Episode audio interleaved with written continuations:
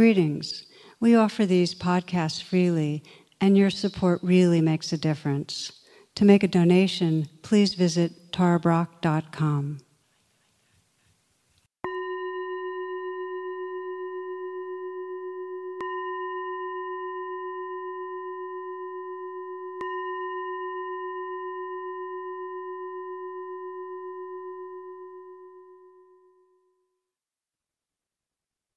Namaste. Welcome, my friends.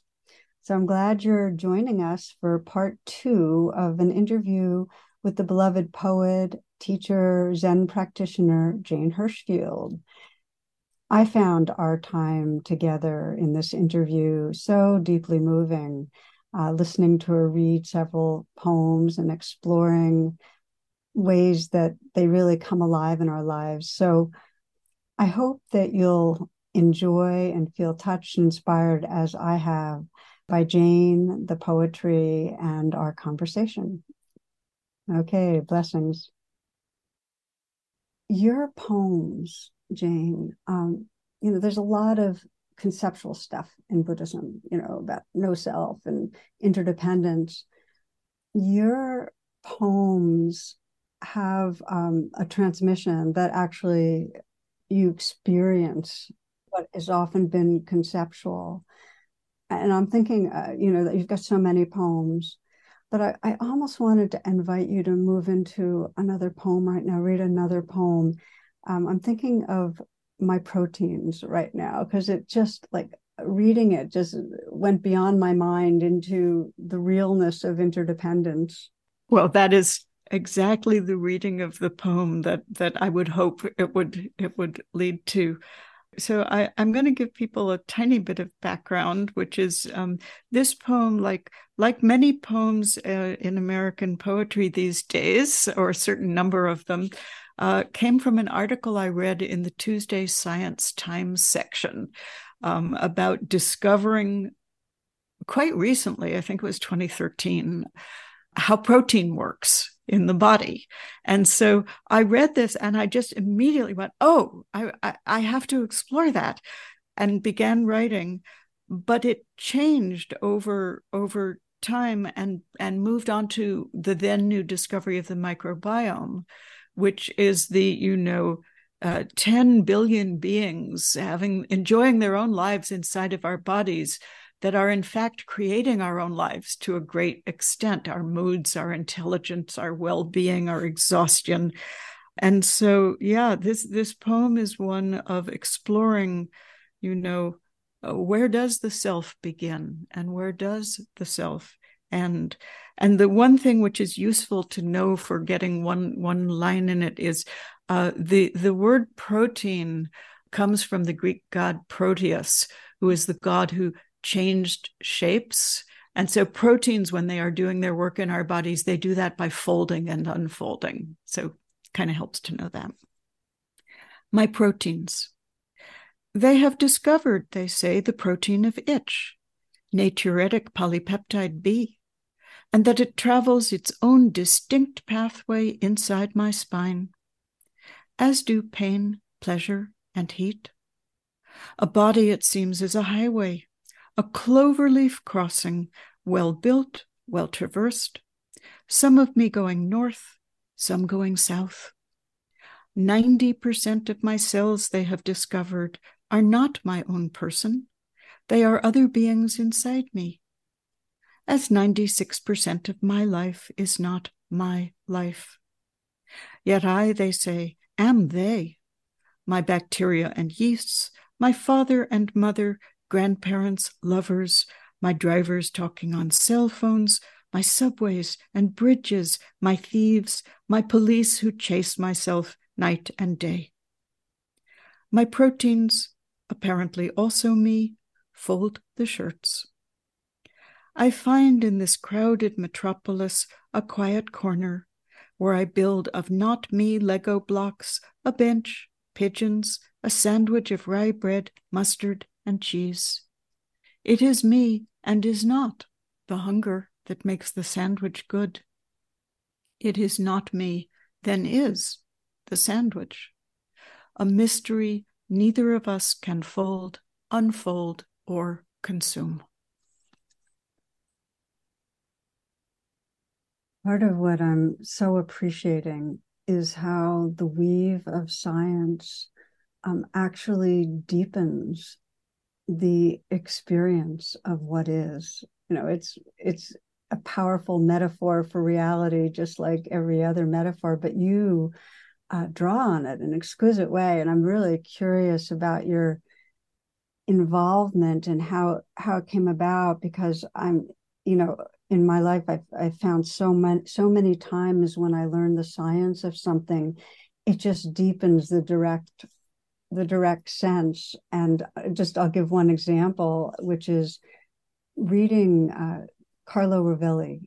Oh, yeah. Uh, so he's a quantum physicist. For those that don't know, very, his his way of describing physics is that you can't talk about the world and reality without talking about relationship, everything to everything.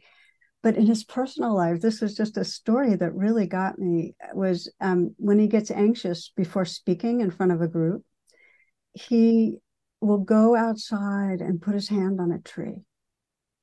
And he'll just leave it there for a moment.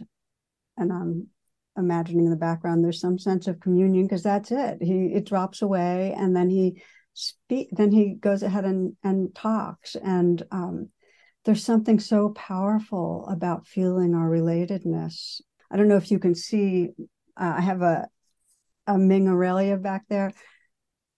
You know, before I, even before we us getting together, Jane, I went and I kind of touched the leaf and I say, you know, we are friends, and feel, you know, we've been exchanging gases and in the field together for a long time.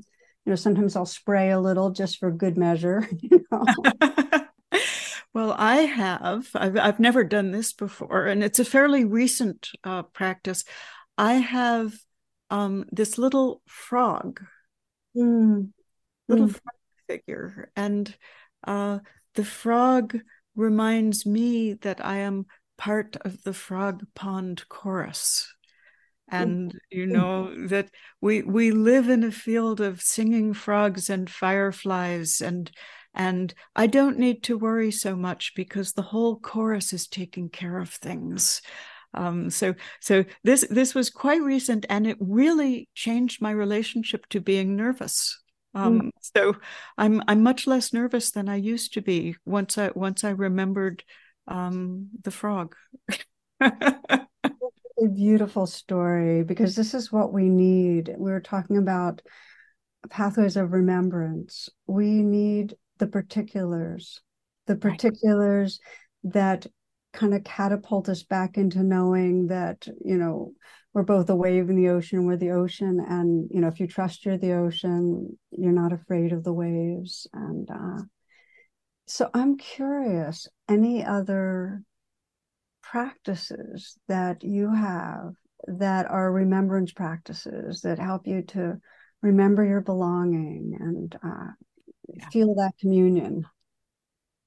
So again, you know, one that uh, arrived fairly recently, um, which I really love. I went, I think it might have been twenty eighteen that I was invited to read in Australia for the first time. So I went to Sydney and Melbourne, and then a marvelous festival in the middle of the country, uh, little town Mildura. And for some reason, I was completely captured by an Australian expression, which, even though it's in a grammatical form that seems to point it at something, is actually just a general exclamation of happiness, which is, "You beauty, you beauty." And mm-hmm. I can't do it with an Australian accent. Sorry, I'm not much of an actor.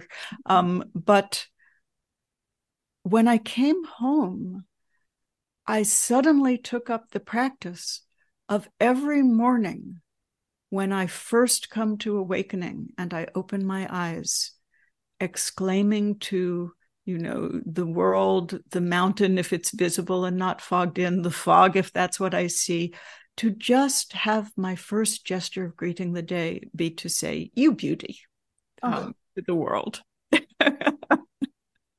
That's a gem. I mean, these are gems more than sometimes the most fancy concepts. Just you beauty, you know, or beauty. I, yeah. I, I like bowing. I just find that when I bow oh, my yes. head, it, it something drops away and something opens up. And when I say thank you to whatever. Oh, yes. Oh, yes. And the one that most impacted me in recent times, Robin Wall Kimmerer, who I know you know of, botanist, indigenous woman, describes uh, in the field seeing the moose. I mean, seeing the tracks of the moose, and uh, the the the comment is, "Oh, somebody has been here." Yes, or the bird, or the squirrel, or whatever the being is. Oh, somebody. And so now I just whatever I'm seeing, a plant or. You know, seeing my dog, or my dog is not alive anymore, but picture of my dog, you know, that sense of the sentience, really, really registering the sentience of everything, including the rocks and oh, the yes. dirt. Really, there's no way to be alone. Yeah. There's not to feel, it, it drops self-centeredness and it opens to the just the richness of it all. So I'm going to tell you again, it's something I I, I don't think I've mentioned this anywhere in decades. Um, uh, when I was eighteen, um, I was uh, uh, taking the psychology of dreams in college and doing doing an experiment in the dream lab with my closest friends, um, and keeping a dream notebook. And one, you know, some dreams come sort of with gold frames around them, you know, they matter. And in a dream I had, someone who was important to me asked me the question, why do you write? Mm. And what arose in my mind was an image of the rather sterile housing project that I grew up in. You know, red brick apartment buildings, chain link fences, little tiny scraps of green, but, you know, no, not much life on them. Um, lots of concrete, you know, New York City. And with this image in my mind, the words that came to join it were, because everything is alive. Mm-hmm. And it actually took me some years before I realized how incongruous that marriage, you know, the way I described it, it, it's it's already integrated. But I heard the because everything is alive. And it took me years to recognize even that, you know, even these, you know, Metropolitan Life Insurance Company, you know, post-war veteran housing buildings, that too. And yes, every brick of it. Every every human-made erasure of the natural world that once thrived on that ground, alive, alive. Um, oh. mm. You know, when we talk about this, it's so clear, non-separation. Like, it's all alive, then there's just no separation. And we know um, the deep suffering is that we've forgotten our belonging. And you have a poem uh, that just... you know, as they all have, that really have caught me. It's called The Cataclysm. And I'm wondering if you might read that. So this is one of the poems from uh, the book Ledger that came out in twenty twenty. And that book, I had been writing about the crisis of climate and biosphere for a long time, because, you know, you and I, nineteen seventy was the first Earth Day. Everything we needed to know was known by nineteen seventy. Um, you know, Rachel Carson wrote about the melting of the ice caps, I think in the late nineteen forties. It was all there to be known, and yet everybody ignored it for so many decades. And the book Ledger, which I started writing in twenty fourteen, the earliest poem in it, is the book when these issues of biosphere and climate and extinction and toxins became really foreground. Rather than being, you know, one or two poems in a book, it became many of the poems in the book. So this is one of them, Cataclysm. It begins subtly. The maple withdraws an inch from the birch tree. The porcupine wants nothing to do with the skink. Fish unschool, sheep unflock to separately graze. Clouds, meanwhile, declare to the sky they have nothing to do with the sky, which is not visible as they are, nor knows the trick of turning into infant, tumbling pterodactyls. The turtles and moonlight, their long arrangement is over. As for the humans, let us not speak of the humans. Let us speak of their language. The first person singular condemns the second person plural for betrayals neither has words left to name. The fed consider the hungry and stay silent. That is just a poem of undoing grief for me. Mm. Um, It isn't a portrait of repair, it is a portrait of one of the ways in this world where everything is perfect as it is, and you can wake in the morning and whatever you open your eyes to, you can say, "You beauty." This also, you know, as you said in one of the earlier things you, you chose to read, um, I always try to look at both sides. Whatever it is I'm aware of, I want to ask, what else? What am I not seeing? What am I not naming? This poem is looking at all those things that when you say "you beauty," you're not quite including. And it is very important to me to include my awareness of what we have done, what we are doing, what we are failing to do, and that You know, yes, anywhere on earth, any moment on earth, people have been hungry. There have been cataclysms. There is no inch of this planet which is not soaked with grief and suffering. And yet, we have the capacity to do better than we are. It's the poem that breaks our hearts open that allows us to avail ourselves of that capacity. We have to care. Yeah. You know, I think one of my deep inquiries is what what wakes up our caring, you know, and I think it's when we're facing into the uh, places of grief. And I was very struck by the line, I'm going to read it. As for the humans, let us not speak of the humans, let us speak of their language. And uh, the way you bring out our, how much of the very structure of our language and our brain is to perceive a self in here and an other out there, and then to have the other become unreal, which is a, a word that is meaningful to me, that it becomes an object, not feeling that subjective sentience. And that's what allows us to have somebody else be hungry and not. Exactly. It's real. Exactly. And, and you write so beautifully, and I've I've been reading a lot now about the the antidote, the medicine is kinship. You know, is really uh, waking up to the kinship and uh, that shift from I to we. Um, yeah. yeah, yeah. So pronouns have, you know, as a writer, I've always been very interested in pronouns and following them through. And in the beginning, as a young, you know, in my in my uh, teenage years and early twenties, almost every poem that I wrote began with the word "you." And "you" can mean many things. You know, there are about nine meanings of it. One of them is me, you're talking to yourself. One of them is a particular person you're talking to. One of them is anyone.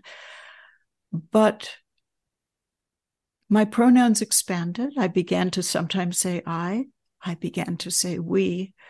And one really early poem, I don't remember anything else from it, but I've always remembered this line. It said something to the effect of, to define the meaning of we is mm. to find a life. Mm. And I've thought a great deal over the years. What, what do people mean when they say we?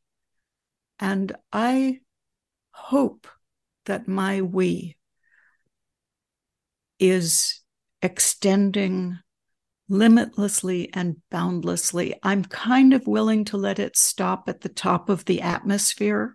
You know, I'm willing to say, okay, this planet, I will, I'm okay with this planet being my we. Um, it doesn't have to include, you know, distant nebulae. But short of that, um, you know, we we are living in a time when tribalism has again stepped forward, and the we and the you, or the we and the they, have become so contentious and so clung to and so fanned by people who feel they can increase their power by saying they um, and advocating uh, something against those they.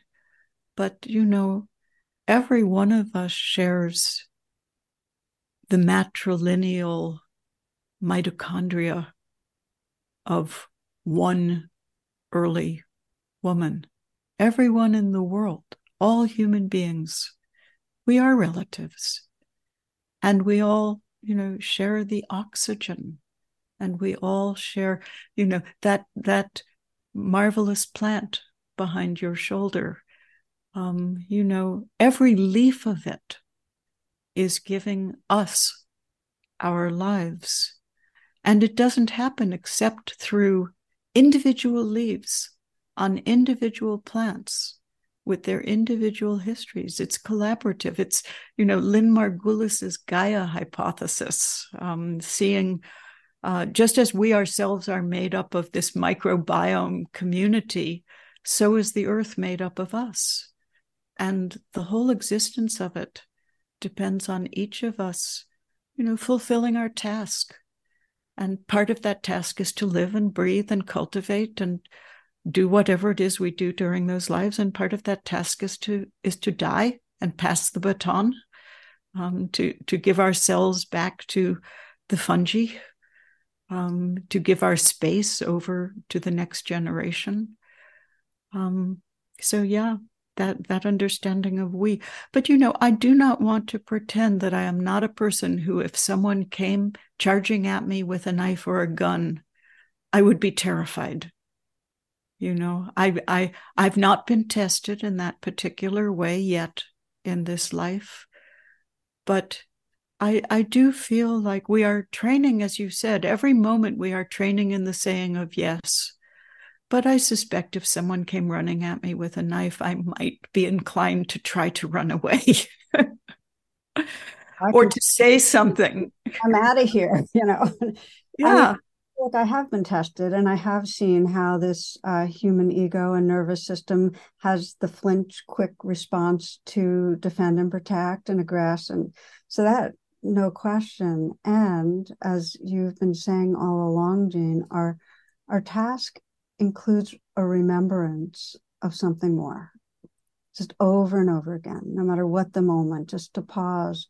There's something more, there's something larger, some awareness and love that we belong to that's always and already here.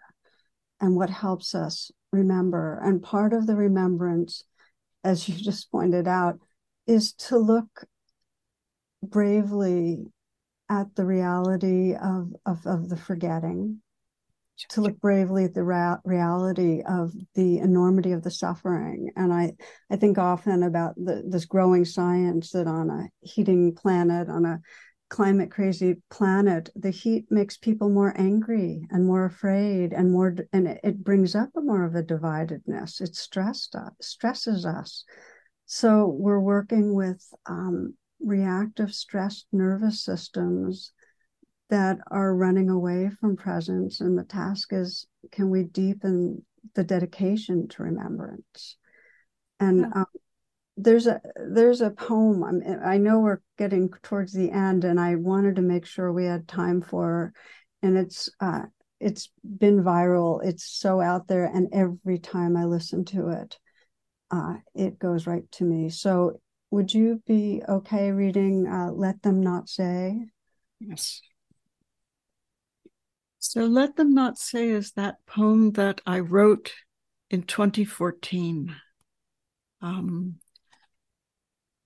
it was written as a poem thinking about the crisis of the biosphere.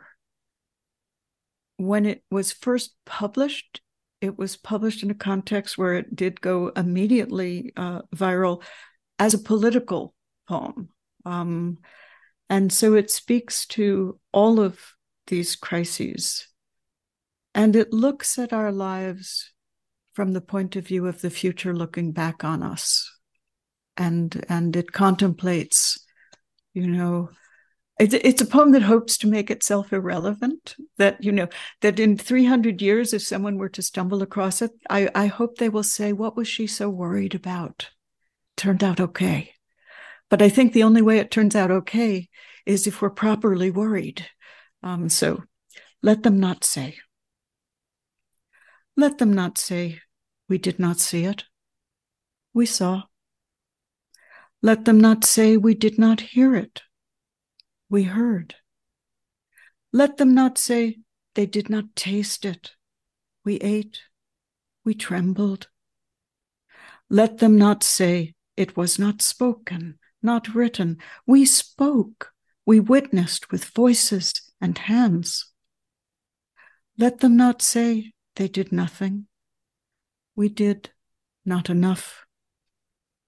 Let them say, as they must say something, a kerosene beauty. It burned.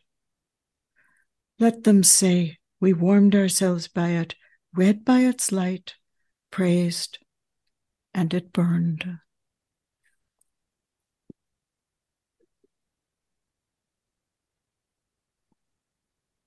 Thank you, my friend.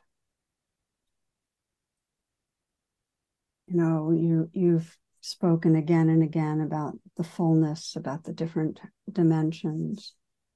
And this is, uh, again, got that, uh, the riveting sorrow and also the beauty. And so it also, there's some hope or some trust in something good that is unfolding in the midst of even this kind of painful dis-ease and dying on the earth. And I thought maybe we, I'd end by just asking you, what is it? What is it that you, that reminds you, that helps you to really um, sense into that goodness? The gratitude of being alive, the sense of perhaps, you know, in the best possible meaning of this, my great debt to this extraordinary existence that I am able to be part of for this brief lifetime. You know, the increasing sense of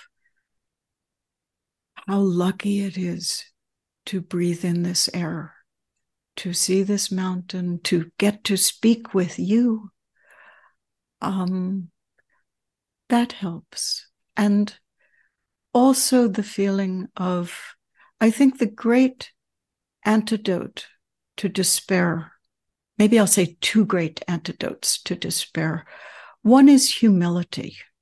We never know what can happen. You know, it is an absolute um, arrogance to think we know the future because anything can happen at any moment. And so a little humility before our own fears and angers and rages and self-stamping of feet, a little humility goes a long way. And then the other antidote to despair for me is any sense of agency at all. That in the moments when you think there's nothing I can do, there's nothing I can do, there is always something you can do. There's a little poem somewhere in this book called Changing Everything, you know, a modest little title. Um, and it describes one day I was walking in the woods and I picked up a stick from one side of the road and moved it to the other side of the road.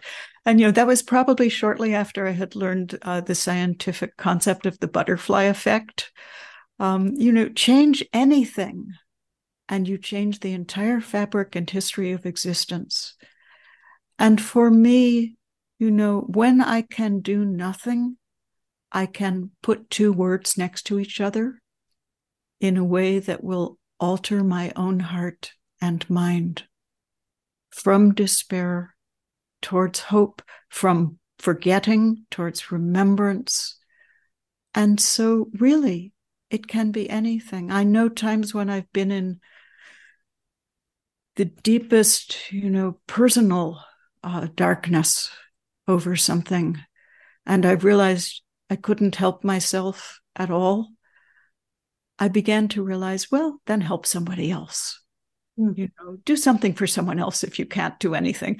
And it works. So any remembrance that there is always something you can do, including the great invisible uh, actions that do change the fabric of the world, of prayer, of contemplation, of appreciation, of gratitude. We can put our gratitude and our intentions into the air as much as the plants can put their oxygen into the air, and we can put our carbon dioxide in turn to give back to them. Hmm.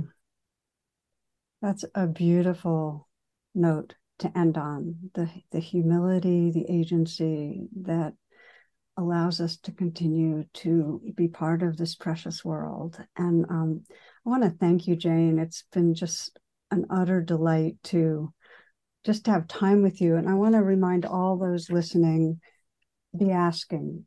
Uh, I am so, so glad to have this book on on my shelves, by my bed, right here. I hope you'll get it. And um, my friend, blessings. Thank you enough for everything you have offered all of us for so many years, and for the chance to get to know you a little bit in person, to begin our friendship now. Thank you, Tara. A bow.